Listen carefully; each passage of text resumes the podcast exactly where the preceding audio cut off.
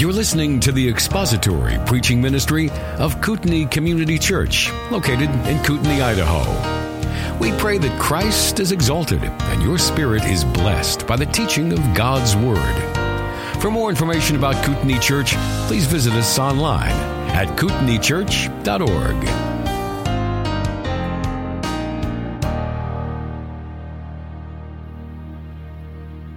All right, I want to continue talking about the preaching style of Charles Spurgeon.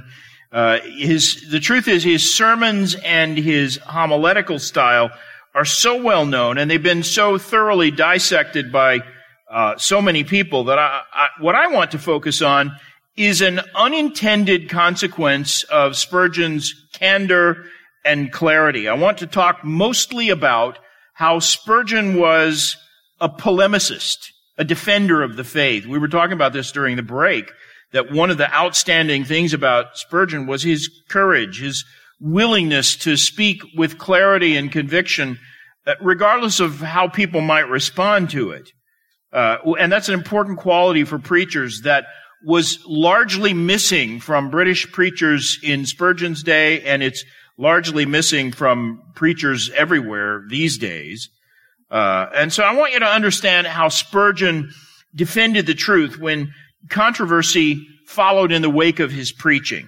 And controversy followed him a lot. But he answered it with grace and maturity. He mastered the art of being staunch and unwavering without being caustic or predatory towards his opponents. Uh, his whole life is an illustration of First Corinthians fifteen fifty-eight. Be steadfast and immovable, always abounding in the work of the Lord, knowing that your labor in the Lord is not in vain. And uh, Paul wrote that, basically saying it really doesn't matter what people think of what you're doing. If you're, if you're steadfast and immovable and abounding in the work of the Lord, it's not in vain. And from the very start of his ministry, Spurgeon was a man of strong convictions. Throughout the course of his entire life, he never reversed his position on any major point of doctrine because he didn't need to. It was not because he was arrogant or stubborn. His beliefs weren't mere bigotry, but before he would form any doctrinal conviction, he would study it carefully.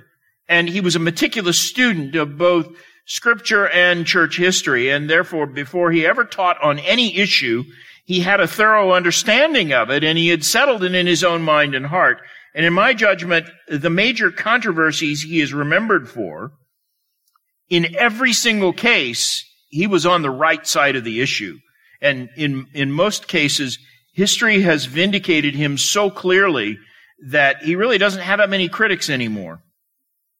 There are some, but not many, and they're not important. To be clear, I am not saying that I agree with everything Spurgeon ever taught. There are some things he taught that I would disagree with. He was a Sabbatarian, for example, and I'm not. He was more sympathetic to preterism, uh, a view of eschatology that says uh, the the the uh, prophecies Jesus gave in Matthew twenty-four have mostly been fulfilled in history already. He was sympathetic to that. I wouldn't say he adopted it, but he was more sympathetic to it than I would be. He spoke more favorably about Baptist successionism than than he should have. In other words, he was a he seemed to buy into the trail of blood myth, mythology. Some of you will know what that means. It, it, it's it's a twisted notion of church history that tries to construct an unbroken string of Baptist churches and Baptistic believers that goes all the way back to John the Baptist. And in order to do that, if you go back through church history, you end up, if you want to have that unbroken chain and document it, you end up artificially sanctifying a lot of people who in reality were heretics. But Spurgeon never went to war on any of those issues where he and I might take different views. What I'm saying is that in all of the major controversies that he is remembered for, all of the issues that he fought hard to defend, in my opinion, he was always one hundred percent right. And I love the fact that once he arrived at a well-informed position, he never softened his personal convictions or sacrificed the truth on the altar of public opinion. Uh, but before we get into that, I do want to say some things about his preaching style. So we'll we'll talk a little bit about his approach to preaching, and then we'll examine his role as a polemicist. You understand, I hope, that Spurgeon was not a verse-by-verse expositor. He wasn't a model of the expository method that they teach at the Master's Seminary or that I try to follow. He would start with a biblical text. Usually it was a single verse or a phrase from a verse, but then normally he would use that text to suggest or introduce a biblical theme or a topic, and then he would preach what was basically a topical message on that theme. And from week to week, then he would skip all around in the Bible, following no discernible pattern. He didn't, he didn't, you know, preach on the next section of Scripture uh, like that. But he didn't utterly ignore biblical exposition. Every week in the morning service, he would give a more formal verse-by-verse exposition of an extended passage of Scripture, but this was totally different. It was a different feature of the Sunday service, always distinct from the sermon, just like the announcements are different from the sermon. The exposition was a part of the service that was different from the sermon, and it was basically a, a reading of Scripture with Spurgeon's comments interspersed between phrases, not even between verses. He would interrupt a verse to make a comment on a phrase and then continue reading the passage. And his comments were very short, usually just a sentence or two, and then he would generally take a short phrase from whatever passage he did the exposition on, and he would use that as a launching point for his sermon. And in his sermons, he sometimes departed very quickly from the context of his original scriptural text. His sermons were, as I said, topical, uh, sometimes with only a very tenuous connection to the original text. My typical, my favorite example of this is a sermon he preached on God's providence. There is no date recorded about this one when it was published, so we don't know when he preached it, and it wasn't published even until nineteen oh eight, which was more than sixteen years after Spurgeon's death. His text was Ezekiel one, where the prophet, you know, describes his vision of the heavenly throne with a wheel in the middle of a wheel and all the lights and flashing things and all that. And Spurgeon says this. This is at the very start of his sermon. The wheels signify divine providence. And I, when I first read that, I thought, really? Why? He explains himself like this. Providence is like a wheel because sometimes one part of the wheel is at the top and then it is at the bottom. Now, I've read that sermon a few times, and I still don't see how Spurgeon got divine providence out of a wheel within a wheel. I mean, yeah, it's true that what goes around comes around, but that doesn't mean that the point of Ezekiel one is about divine providence. But nevertheless, you read that sermon, and Spurgeon manages to give a very good sermon on the principle of divine providence. It just isn't tied to the text he started with. Whatever else you might say about his critical approach, that's critical about his approach to preaching, we ought to acknowledge that no preacher ever made the gospel more clear or proclaimed it more faithfully than Spurgeon did.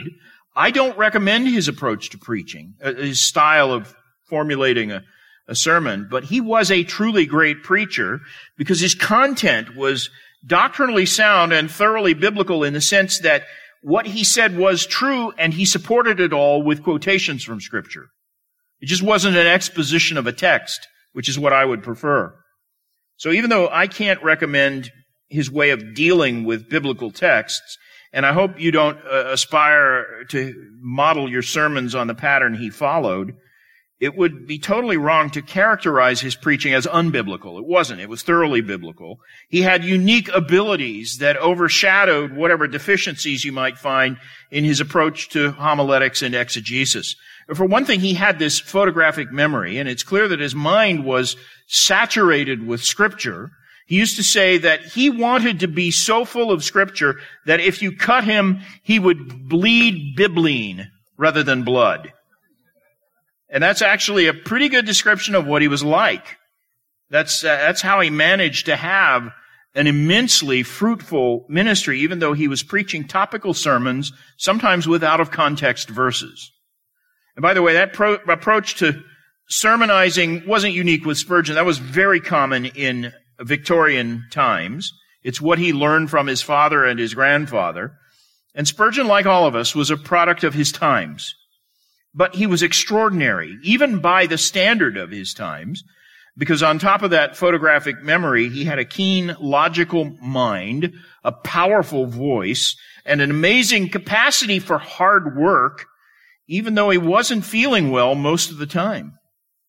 And his method of preparation, how he prepared his sermons, is something no preacher should ever try to emulate, but it reflects the high level of natural giftedness Spurgeon possessed. Here is what Spurgeon himself said when he was asked, how do you prepare your sermons? Here's his answer. He told his students this: "Brethren, it is not easy for me to tell you precisely how I make my sermons. All through the week I am on the lookout for material that I can use on the Sabbath. But the actual work of arranging it is necessarily left until Saturday evening, for every other moment is fully occupied in the Lord's service." Missus Spurgeon wrote this. She said, "Up to six o'clock every Saturday evening, visitors were welcome, but at six o'clock every visitor left. Mister Spurgeon would often playfully say, 'Now, dear friends, I must bid you goodbye and turn you out of this study. You know what number of chickens I have to scratch for, and I want to give them a good meal tomorrow.'" So he basically emptied his house at six p.m. Would you ever start preparing a Sunday sermon at six p.m. on Saturday? I hope nobody else ever does this. But in his preparation time, Spurgeon then would use a piece of scrap paper, usually the back of a used envelope or something like that, to write down his outline. He rarely took any more notes other than that bare outline into the pulpit. But if he had that outline, that basic roadmap of where he wanted to go, he was able to compose the rest of his sermon extemporaneously while, while he was speaking from the pulpit. Now, don't get the wrong idea. A lot of prior thought and soul-searching went into the development of the outline. And he said this about those Saturday night sessions in his study. He said, "I confess that I frequently sit hour after hour praying and waiting for a subject, and that this is the main part of my study. Much hard labor have I spent in manipulating topics, ruminating on points of doctrine, making skeletons out of verses, and then burying every bone of them in the catacombs of oblivion. I believe that almost any Saturday in my life, I make enough outlines of sermons, if I felt liberty at liberty to preach them, that would last me for at least a month." Just one Saturday night's collection of working outlines. I can relate to all of that. I do all of these things in my preparation to preach, but the difference in me and Spurgeon is I have to then take time and fill out that outline and out and write down every word I expect to say, because uh, I just can't speak off the top of my head like he could. Nobody can. I don't know anyone who could speak extemporaneously as profoundly and as thoroughly biblical as he did. You never find a place where he backed up and and had to redo it or had to correct next week what he said last week. It just doesn't happen. And it's true that before these sermons went into print, he edited them. I might talk about that a little later. But uh, I have actually, I own some of the sheets of paper where he made edits on the stenographer's notes. The stenographer would take down what he said, and he would make edits to it, and he didn't he didn't profoundly change anything from the sermon. He would sometimes make the wording more colorful or whatever, but I've never seen a place where he had to correct his own doctrine. He said this: "As soon as any passage of Scripture really grips my heart and soul, I concentrate my whole attention upon it. I look at the precise meaning of the original. I closely examine the context to see the special aspect of the text in its surroundings, and roughly then jot down all the thoughts that occur to me concerning the subject, leaving to a later period the orderly marshalling of them for pre- presentation to my hearers." You can sample almost any random Spurgeon sermon, and you will probably be amazed at the richness and depth of his preaching. The key to this was Spurgeon's own voracious reading habit. He read, it was said, on average, six books a week, six complete books. His mind was filled with the truth of God's word from the beginning to the end of the week, every single week of his life. And he therefore could preach from the overflow of his heart. And his unique mind and verbal abilities enabled him to give a sermon extemporaneously that most of us would be hard-pressed to write in a whole week's time. I mentioned the power of his voice. Uh, after the London congregation outgrew the New Park Street building, which happened very quickly, by the way. Within a year, it was full to overflowing. And there's a famous story about how he broke the windows upstairs just to let a little ventilation in. Um, he was mischievous at times. But after they outgrew their building, he preached for several years at Exeter Hall. It's an auditorium that could accommodate four thousand five hundred people, four thousand five hundred people in one room, and it was jammed with people who came to hear Spurgeon every week. He also preached, as I said, at the Surrey Gardens Music Hall. That was a, built to be a concert and entertainment venue. It held ten thousand people at once, and it was always full. And as I said, one time he spoke to more than twenty thousand people in the Crystal Palace. And in no place was there any amplification. Always only it was a soundboard that hung over the speaker to reflect his voice into the audience. And people always testified that they could hear every syllable clearly. Now remember, he's only nineteen when he was called to London to pastor what was the oldest, most famous congregation of Baptists in the whole world, a mere teenager stepping into a pulpit that had previously been occupied by Benjamin Keach, John Rippon, John Gill. These were three magisterial Baptists. And within a couple of years, he was regularly preaching to audiences of ten thousand at a time. How is it that someone so popular with so many natural gifts became embroiled in controversy as frequently as Spurgeon did? Because you can look at almost any period in his career, and he was always dealing with a controversy, one or another. And that, I think, is one of the most interesting features of Spurgeon's legacy. So now I want to look at his role as a polemicist. Given his youthfulness and his theological stance and his meteoric rise to fame out of nowhere, I think it was predictable that he would face critics. And still, the force of the antagonism that these critics threw at him caught Spurgeon by surprise, and that began the year he began his ministry in London. I mentioned that most of the controversies we remember Spurgeon for were doctrinal conflicts, but that wasn't true at first.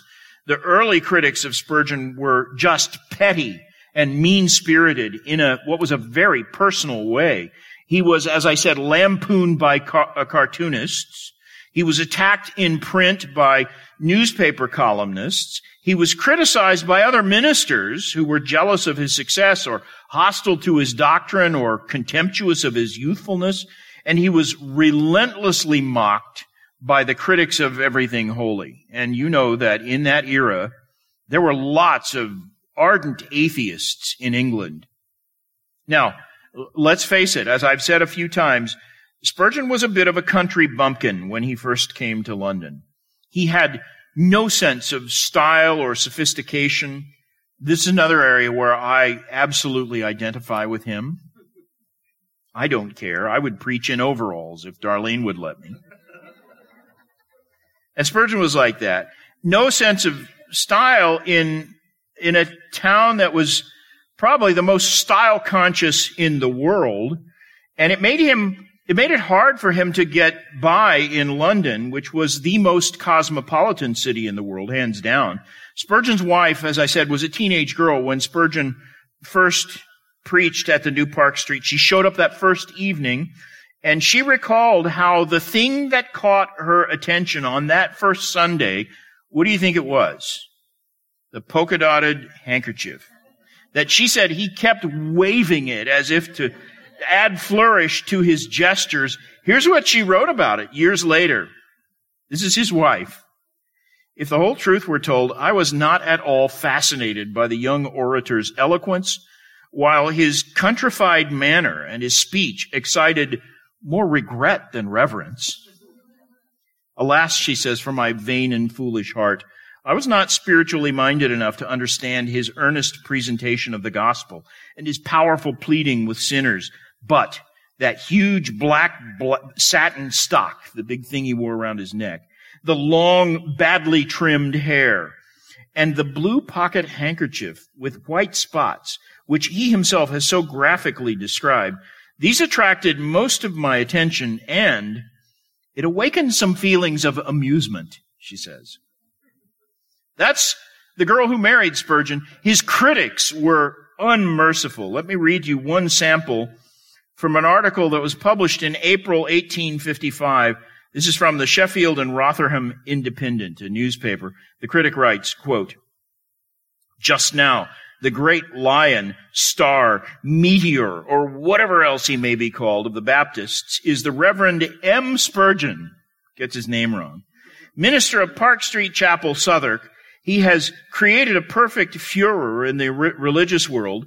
Every Sunday, crowds throng to Exeter Hall, where for some weeks past he has been preaching during the enlargement of his own chapel, as to some great dramatic entertainment. The huge hall is crowded to overflowing morning and evening. For a parallel to such popularity, we, we have to go back to Doctor Chalmers or Edward Irving or the earlier days of John Par- James Parsons. But," he says, "I will not dishonor such men by comparison with this young religious demagogue. They preach the gospel with all the fervor of earnest natures. Mister Spurgeon preaches himself. He's nothing unless he's an actor, indulging in coarse familiarity with holy things, declaiming in a ranting and colloquial style, strutting up and down the platform as though he were at Surrey Theater, and boasting of his own intimacy with heaven with nauseating frequency. His fluency, self-possession, oratorical tricks, and daring utterance, utterances, they seem to fascinate his less thoughtful hearers who love excitement more than devotion. I've glanced at one or two of Mister Spurgeon's public, published sermons and turned away in disgust from the coarse sentiments, the scholastical expressions, and claptrap style that I discovered. It would seem that the poor young man's brain is turned by the notoriety he has acquired and by the incense offered at his shrine. From the very pulpit, he boasts of the crowds that flock to listen to his rhodomontade." That's a fancy word for boasting. "By the end of the year, not less than two hundred thousand of his published trashy sermons would be scattered over the length and breadth of the land. I don't think he has been invited to take part in any denominational meetings, nor indeed does he seek such fellowship. He glories in his position of lofty isolation, and he is intoxicated by the draughts of popularity that have fired his feverish brain. He's a nine days wonder, a comet that has suddenly shot across the religious atmosphere. He's gone up like a rocket, and before long he'll come down like a stick."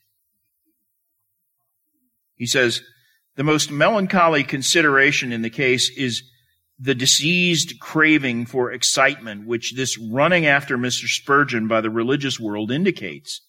I would charitably conclude that the greater part of the multitude of that weekly crowd to his theatrical exhibitions consists of people who are not in the habit of frequenting a place of worship." That's pretty smarmy, isn't it? And on the same day that that article appeared, another London periodical, the Bucks Chronicle, published an equally vitriolic attack on Spurgeon, written this time by an anonymous critic who, among other mean-spirited things, referred to Spurgeon's preaching as ginger pop sermonizing. That is the last thing any objective per- person would say about Spurgeon's preaching, but London was populated with angry critics and academic elitists who were determined to do or say anything that might discredit Spurgeon. In fact, the writer of that second critique, the one that was published in the Bucks Chronicle, was an Arminian who was provoked by Spurgeon's Calvinism, because listen to how he caricatured Spurgeon's message. He said this, quoting, "Spurgeon teaches that if Jack Scroggins was put down in the black book before the great curtain of events was unfolded, that the said Jack Scroggins, in spite of all he might do or say, will and must tum- tumble into the limbo of a brimstone hell, to be punished and roasted without any prospect of cessation or shrinking into a dried cinder, because Jack Scroggins had merely done what Jack Scroggins could not help doing. It is not pleasant to be frightened into the portal of bliss by the hissing bubbles of the seething cauldron. It is not Christian-like to say God must wash brains in the hyper-Calvinism a Spurgeon teaches before man can enter heaven, nor does it harmonize with the quiet majesty of the Nazarene. It does not fall like manna for hungry souls. It's the gush of the pouring rain in a thunderstorm which makes the flowers hang their heads, looking up afterwards as if nothing happened.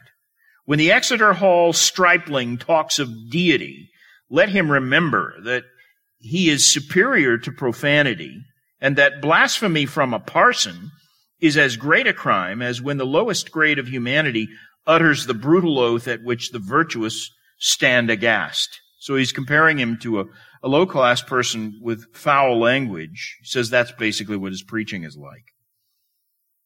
And, you know, hearing something like that might actually comfort some of you who thought that vitriol and verbal abuse were invented on Twitter.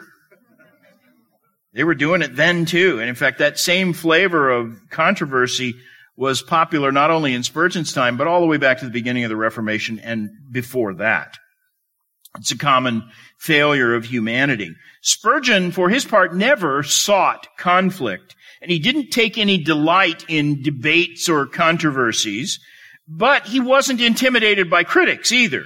He was gifted with words and quick-witted and, and certainly adept at using sharp-edged humor. You saw that in the, the uh, episode I, I described in the previous session where he answered those two guys who insulted him about his age.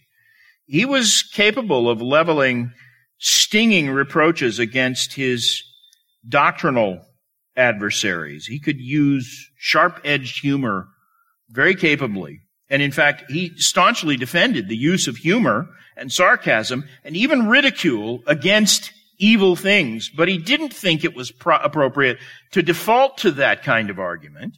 And he was never mean-spirited towards his adversaries themselves, even when he was heaping scorn and derision on their, their false doctrines. He didn't attack people in a personal way. He believed that the level of spleen venting should be commensurate with the gravity and the immediacy of the error that we're answering. In fact, there's another incident that illustrates Spurgeon's patience and his good humor with his adversaries. When he first came to London, one of the best-known preachers in the city was a hyper-Calvinist named James Wells, one of the most famous preachers in London at the time. He pastored Surrey Tabernacle in South London. It was not far from where they later built the Metropolitan Tabernacle. James Wells was quite a gifted preacher himself, who at the height of his fame drew fifteen hundred people to hear him preach every Sunday. But he was often cantankerous and cruel with his criticism, frankly, which seems to be the besetting sin of hyper-Calvinists. And in January eighteen fifty-five, while Spurgeon was still new at uh, New Park Street, James Wells sent a long letter to the editor of a high Calvinist periodical called The Earthen Vessel. He wrote anonymously under the pseudonym Job, but it was well known by everyone who wrote, who actually wrote this. And in that letter, James Wells cited Spurgeon's testimony of his conversion at fifteen. And then Wells said this about Spurgeon, quote, "Heaven grant it may prove to be so for the young man's sake and for that of others also. But I have, I most solemnly have, my doubts as to the divine reality of his conversion. I do not say, it is not for me to say that he is not a regenerated man, but this I do know, that there are conversions that are not of God." Spurgeon didn't reply to that. He said nothing in reply. Uh, but the paper was besieged with more letters from their readers, taking both sides of the conflict, some defending Spurgeon, some siding with Wells. And so the next month, Wells wrote again, and he doubled down. He stubbornly refused to soften or withdraw or qualify his suggestion that Spurgeon might be an unconverted man. He said this, quote, "I am at present, instead of being shaken, more than ever confirmed in what I have written. I beg, therefore, to say that anything said on the subject by Mister Spurgeon's friends will be to me as straws thrown against a stone wall, of which I shall take no notice." He would have been good on Twitter, right? As far as I know, Wells never did relax his bitter contempt for Spurgeon. On one, one day they accounted one, or encountered one another on the street, passed each other and recognized one another, and Wells asked Spurgeon whether he had ever seen the inside of Surrey Tabernacle where he preached, and trying to be polite, Spurgeon said, "No, but he would very much like to see it." And Wells told Spurgeon that if he would come around on a Monday morning, he would show him the auditorium. That, he said, would give them enough time to ventilate the place before Sunday. Spurgeon asked Wells if he'd ever seen the inside of the Metropolitan Tabernacle. And Wells said, yes, he had come by there on a recent Saturday and looked around. Ah, Spurgeon said, so that accounts for the delightful fragrance in our service that Sunday.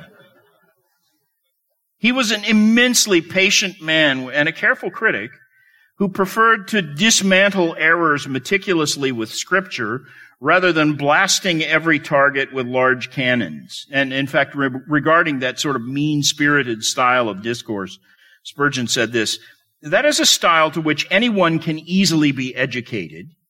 I don't think anyone ought to pay a very f- heavy fee to be a nasty critic. One can grow into that with just a little watering very speedily."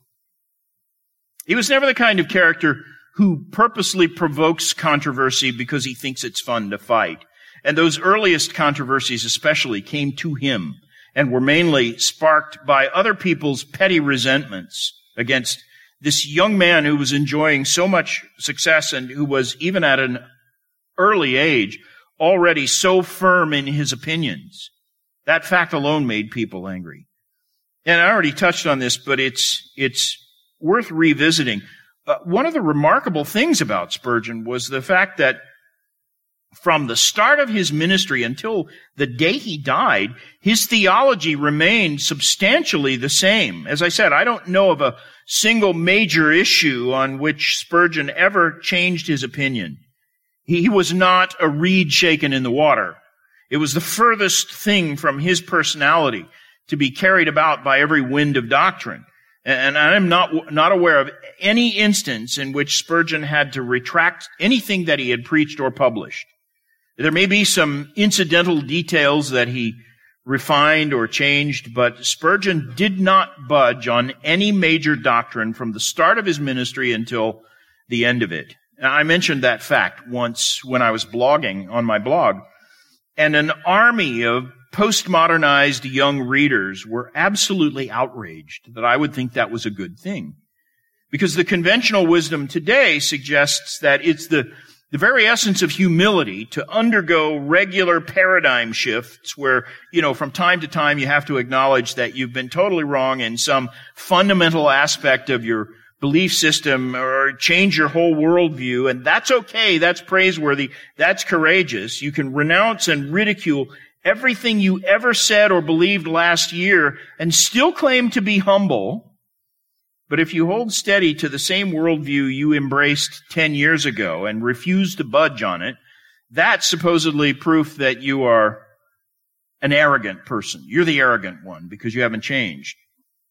But for the record, the reason Spurgeon was so steady in his beliefs is that he didn't speak on any issue at all until he had carefully studied it and settled the matter in his heart. And in the early years after he came to New Park Street Chapel, you look at his sermons, they're recorded in order. He was preaching systematically on the basis, or the basics of uh, Christian doctrine and theology proper. He never indulged in anything that was speculative or doubtful. He didn't play around with issues that he didn't understand. But, and in fact, he never reached beyond his own understanding in order to to sound, you know, more intelligent than he was. Uh, he built a firm foundation of confidence before he would speak on an issue. So he never needed to change his mind. It wasn't that he aspired to be vague or ambivalent on important doctrines. He, you, you listen to him and he never sounds uncertain or, or blows an uncertain trumpet. He loved soundness and thoroughness and clarity and firm convictions. And so he cultivated all of those things in his own approach to theology. And that is the very thing that made controversy inevitable for him, because he wouldn't bend. He didn't need to. He was the voice of clarity and conviction during an era when practically everyone else was willing to put all of the core doctrines of Christianity back on the table for negotiation. You know, that eagerness to reinvent and reimagine Christianity to make it more suitable to the modern mind. That was the central error of the modernists. And it's also the most dangerous aspect of people in the church today who are steeped in postmodernism. Everything is supposed to be perpetually on the table for renegotiation. Spurgeon was of the opposite mind. He was convinced that faithful Christians need to hold fast and contend for the faith once delivered to the saints. So conflict was inevitable. Ian Murray wrote the best book on Spurgeon the Controversialist, and I'm certain many of you have it or may have read it. It's one of the classics of twentieth century Christian publishing, The Forgotten Spurgeon. Murray traces three major controversies that spanned Spurgeon's career. There was a conflict over Calvinism. There was a massive debate that Spurgeon accidentally sparked but held firm on with the Anglican Church over the question of baptismal regeneration. Is baptism necessary for salvation? And that went on for several years. And then finally, there was the downgrade controversy. Now, there were, of course, a lot more controversies than those, but those are the major representative cases that Ian Murray's book deals with. And Murray's book is the single best resource to read if you want proof that Spurgeon was not the safe, broadly tolerant, always congenial type of person that twentieth century evangelicals always seem to want to make him out to be. And the fact is, Spurgeon's own autobiography makes the very same point that Ian Murray was making, that Spurgeon was no stranger to controversy. Never, not even in the very beginning of his ministry. As some of you may own the two-volume uh, edition of Spurgeon's autobiography that was published by the Banner of Truth. It, as I said yesterday, it's slightly reorganized and re-edited a little bit. The original autobiography was a four-volume work that was compiled posthumously by Missus Spurgeon and Spurgeon's personal secretary, Joseph Harrald, the guy that Spurgeon referred to as his armor carrier. And the notable difference is that the original edition has a lot more pictures. The Banner of Truth edition may be organized more logically. Either way, this is the one biography of Spurgeon that you cannot skip reading. Having stood shoulder to shoulder with Spurgeon during those grueling years of the downgrade controversy, Joseph Harrald was eager to make it clear for posterity that the truth was about Spurgeon, that he was always a warrior. Harrald wanted to show readers Spurgeon's courage and his steadfastness and his willingness to suffer for Christ's sake. And in the original volume of the autobiography, it's chapter fifty-three. This is a big book, four volumes. Chapter fifty-three has all the earmarks of being written by Joseph Harrald. It was Harrald and Spurgeon's wife who put it together, and they didn't always identify who wrote which chapter, but I'm certain this was Joseph Harrald. The, um, the chapter is titled, The Downgrade Contro- Controversy Foreshadowed, and it chronicles all of the early controversies that Spurgeon was involved in. And the chapter opens with some quotations from Spurgeon about the necessity of controversy. Spurgeon points out, for example, that the majority of Christians seem more concerned about taste and decorum and respectability than they genuinely care about the truth. That's a problem today, too, isn't it? Victorian evangelicals, for the most part, considered it crude and vile to refute false doctrine and point out the faults of the church of the age. Spurgeon's answer was, if that's vile, we propose to be viler still. That was eighteen fifty-six, less than two years after Spurgeon took the pulpit in London that he said that. Here's another quote Joseph Harrald cites from eleven years later than that. This is twenty years still prior to the downgrade controversy where Spurgeon said this, "As good stewards, we must maintain the cause of truth against all comers. Never get into religious controversies," someone says. Well, that is to say, being interpreted, be a Christian soldier, but don't let, but let your sword rust in its scabbard. Sneak into heaven like a coward. That's how Spurgeon put it. And then he went on to say this, "Such advice I cannot endorse. If God has called you by the truth, maintain the truth, which has been the means of your salvation. We're not to be pugnacious, you know, always contending for every crotchet of our own, but wherein we have learned the truth of the Holy Spirit, we are not tamely to see that standard torn down, which our fathers upheld at the peril of their blood. This is an age in which truth must be maintained zealously, vehemently, continually, playing fast and loose, as many do, believing this today and that tomorrow, is the sure mark of children of wrath. But having perceived the truth, to hold fast to the very form of it, as Paul bids Timothy to do. This is one of the duties of the heirs of heaven.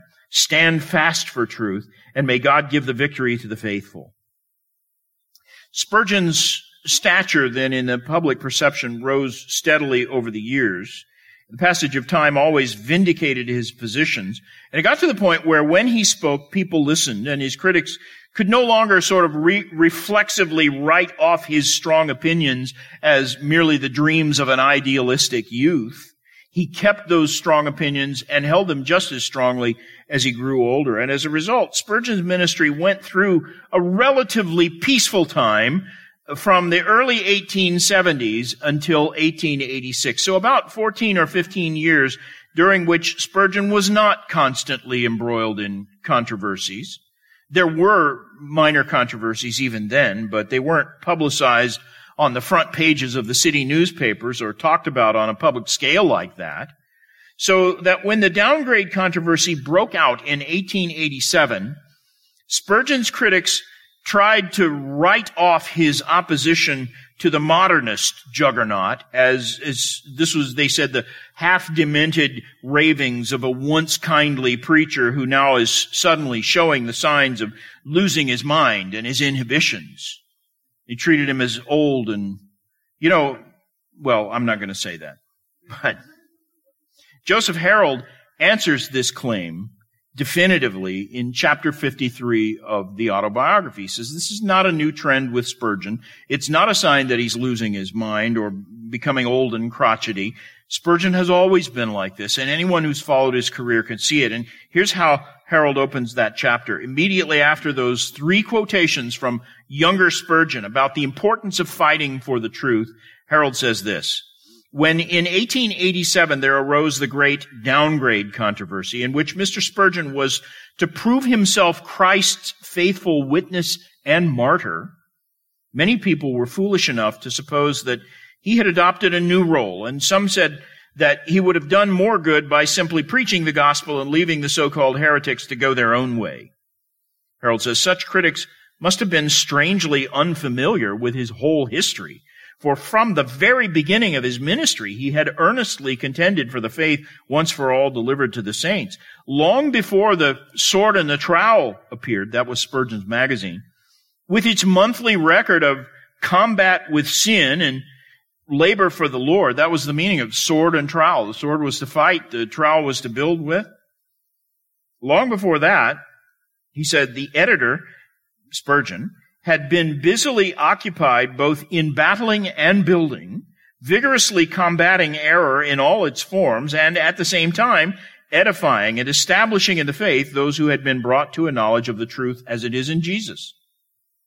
And then Harrald goes on to give details of Spurgeon's earliest controversies. I only have time to introduce you to one of them and, and give you the gist of it. And then you need to read that chapter. You need to read the and the rest of Spurgeon's autobiography if you want to get a better sense of Spurgeon, the controversialist. But Joseph Harrald says that the first actual theological or philosophical controversy about Spurgeon. Not just people who criticized him for his age and all that, but a, a doctrinal conflict that he was drawn into was, of all things, a dispute about church music. That's not surprising, is it? More specifically, it was a debate over the propriety of a, and the substance of a hymn book that had been written by a congregational minister named Thomas Toke Lynch. His hymn book was a collection of mediocre doggerel, mostly celebrating God's handiwork in nature. The title of the hymn book was The Rivulet. You can look that one up, by the way. Google Rivulet Controversy, because the whole matter is a fascinating story, and it's filled with many lessons about how our contemporary worship wars go and all the disputes that occur today over music in the church. This is nothing new. If you look at Google Books or the Internet Archive, you'll even find a full copy of the hymn book, The Rivulet. You can read it for yourself.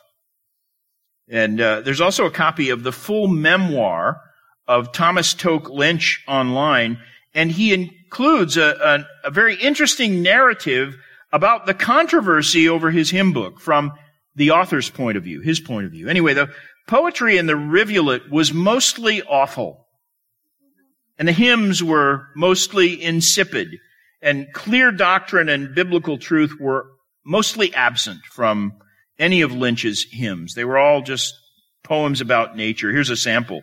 This is a hymn about the virtues of meditation. Our heart is like a little pool left by the ebbing sea, of crystal waters still and cool, when we rest musingly. I thought that would get more laughter, because I think that's as funny as it is bad. Because think about it, he's talking about a tide pool left by the ebbing sea. Tide pools are actually best known for the horrible stench they generate. But anyway, that sort of thing was wildly popular with a certain class of genteel religious people in Victorian times. And not all of Lynch's hymns were that bad, of course. A, a couple of them actually survived and are in our twentieth century hymn books. We used to sing one when I was a student at Moody. Gracious Spirit, dwell with me, I myself would gracious be. Uh, we don't sing that anymore, but I know that hymn. And, uh, and it survived from this. Well, here's the thing. Spurgeon did not start the Rivulet controversy. It was actually started by a newspaper editor, James Grant, who published an unfavorable review of the Rivulet in a periodical titled The Morning Advertiser. And Grant said things like this: from beginning to end, there is not one particle of vital religion or evangelical piety. He said that nearly the whole of the hymns might have been written by a deist. He said a very large portion might be sung by a congregation of freethinkers, atheists. And another critic wrote that Thomas Lynch's hymns were crude, disjointed, unmeaning, unchristian, ill-rhymed rubbish. Now, frankly, I think those complaints aren't terribly exaggerated. That's the kind of thing I might tweet. And Spurgeon probably wouldn't like it that much, that I would. But they, these were terrible hymns, and some of the subsequent criticism that was aimed at the Rivulet began to use rhetoric that was deliberately overblown and exaggerated and maybe a little bit mean-spirited. Everybody wanted to jump on this bandwagon, and so the argument grew all out of proportion. The, the hymn, the hymn book really wasn't getting that much use or having that much influence. And Spurgeon, who knew what it was like to be on the receiving end of malicious critics, wasn't fond of hyperbole and church controversies. So he stayed out of this whole debate for five months, even though friends on both sides of this debate were urging him to weigh in. But the The rhetoric and the passions on both sides became seriously overheated. Spurgeon hadn't uttered a peep about it, but because of his popularity and influence, many of his closest friends and fellow ministers were insistent, you need to take one side or another. Now, if I read things correctly, it seems to me Spurgeon wasn't at all happy about being forced into this position. He didn't approve of exaggerated criticism, and he didn't like it when inflated passions crowded or, or clouded rational arguments out of the war for truth. On the one hand, his theological convictions put him on the side of the critics of this hymn book. On the other hand, his gentle spirit inclined him to be more gracious than them. And so he published what was really a kind-hearted, reasonable critique, patient critique of the hymnal. And the, the review was titled, Mine Opinion. Finally, Mine Opinion. Thomas Lynch later said that Spurgeon was the only one of his major critics who actually treated him with true respect. Here's a sample of what Spurgeon wrote. Notice how he uses humor to defuse the dark passions. He says, quote, "These hymns rise up in the rivulet like mermaids. There's much form and comeliness on the surface, but their nether parts, I think, would be hard to describe. Perhaps they're not the fair things they seem. When I look below their glistening eyes and flowing hair, I think I discern some meaner nature joined with the divine form. But the surface of this rivulet is green with beautifully flowering weeds, and I could scarcely see into the depths where lurks the essence of the matter." That's a great, very clever review, isn't it? He was using actually a parody of Lynch's own style to show the silliness of these hymns. And Lynch got the point. In his account of the controversy, he said that Spurgeon, and these are his exact words, Spurgeon saw enough in the glistening eyes of the mermaids to suspect that they might have a fishy body and a snaky tail. But he confessed he couldn't see that tail. Actually, what Spurgeon was really saying, and I think Lynch misunderstood, he took it, thankfully, in a kindly way, but I think what Spurgeon was really saying was that beyond the flowery, shallow surface of these glib verses in the rivulet, things looked pretty murky.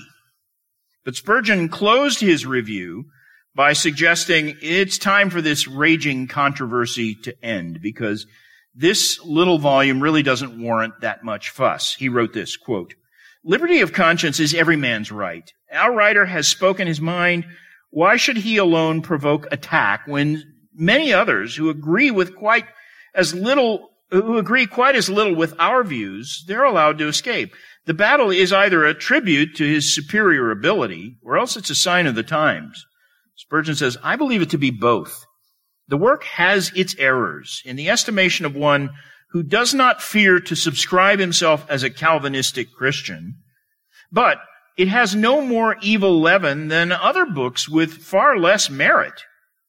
No one would have read this book with a jealous eye unless it had been made the center of a controversy. For we should either let it quietly alone or forget the deleterious mixture and retain the little good that it certainly contains. The author did not write for us. He wrote for men of his own faith."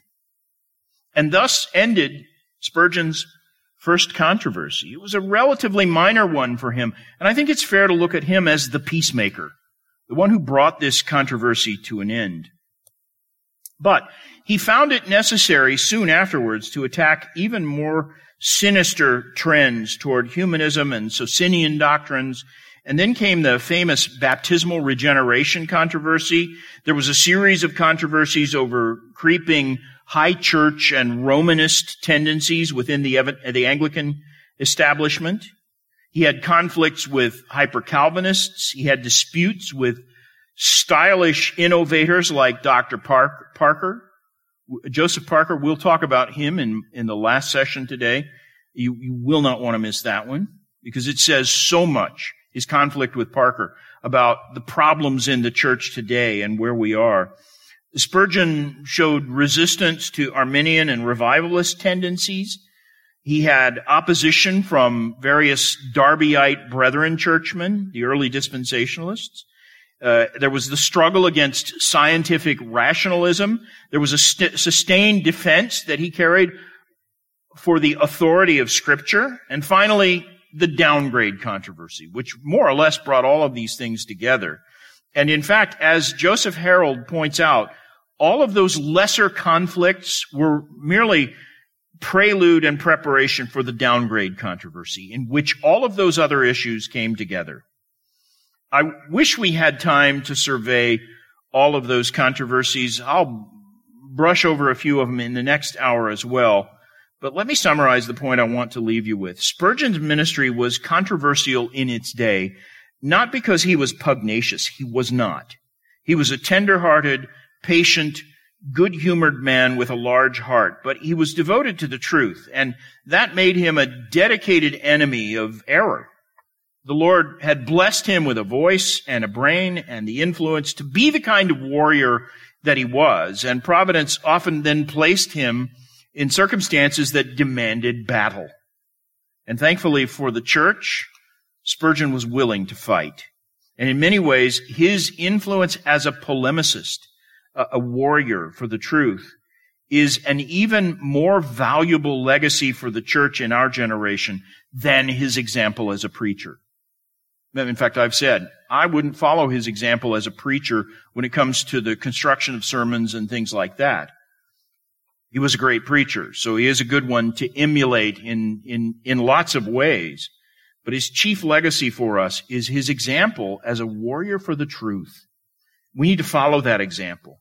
Taking a steadfast stance on matters of doctrine is probably more politically incorrect today than it was in Spurgeon's time. But for that very reason, the church is desperately in need of men who will fight the good fight, much as Spurgeon did, even though we know that's not going to win us any accolades from the world, much less from the main bastions of evangelical opinion. But we need to be steadfast, immovable, always abounding in the word of the Lord, because our labor for Christ is not in vain. Thank you for listening to the latest podcast from Kootenai Church. If you'd like to learn more about Kootenai Church or to donate to our church ministry, you can do so online by visiting kootenai church dot org. We hope you enjoyed this podcast and pray you'll join us again next time. Once again, thank you for listening.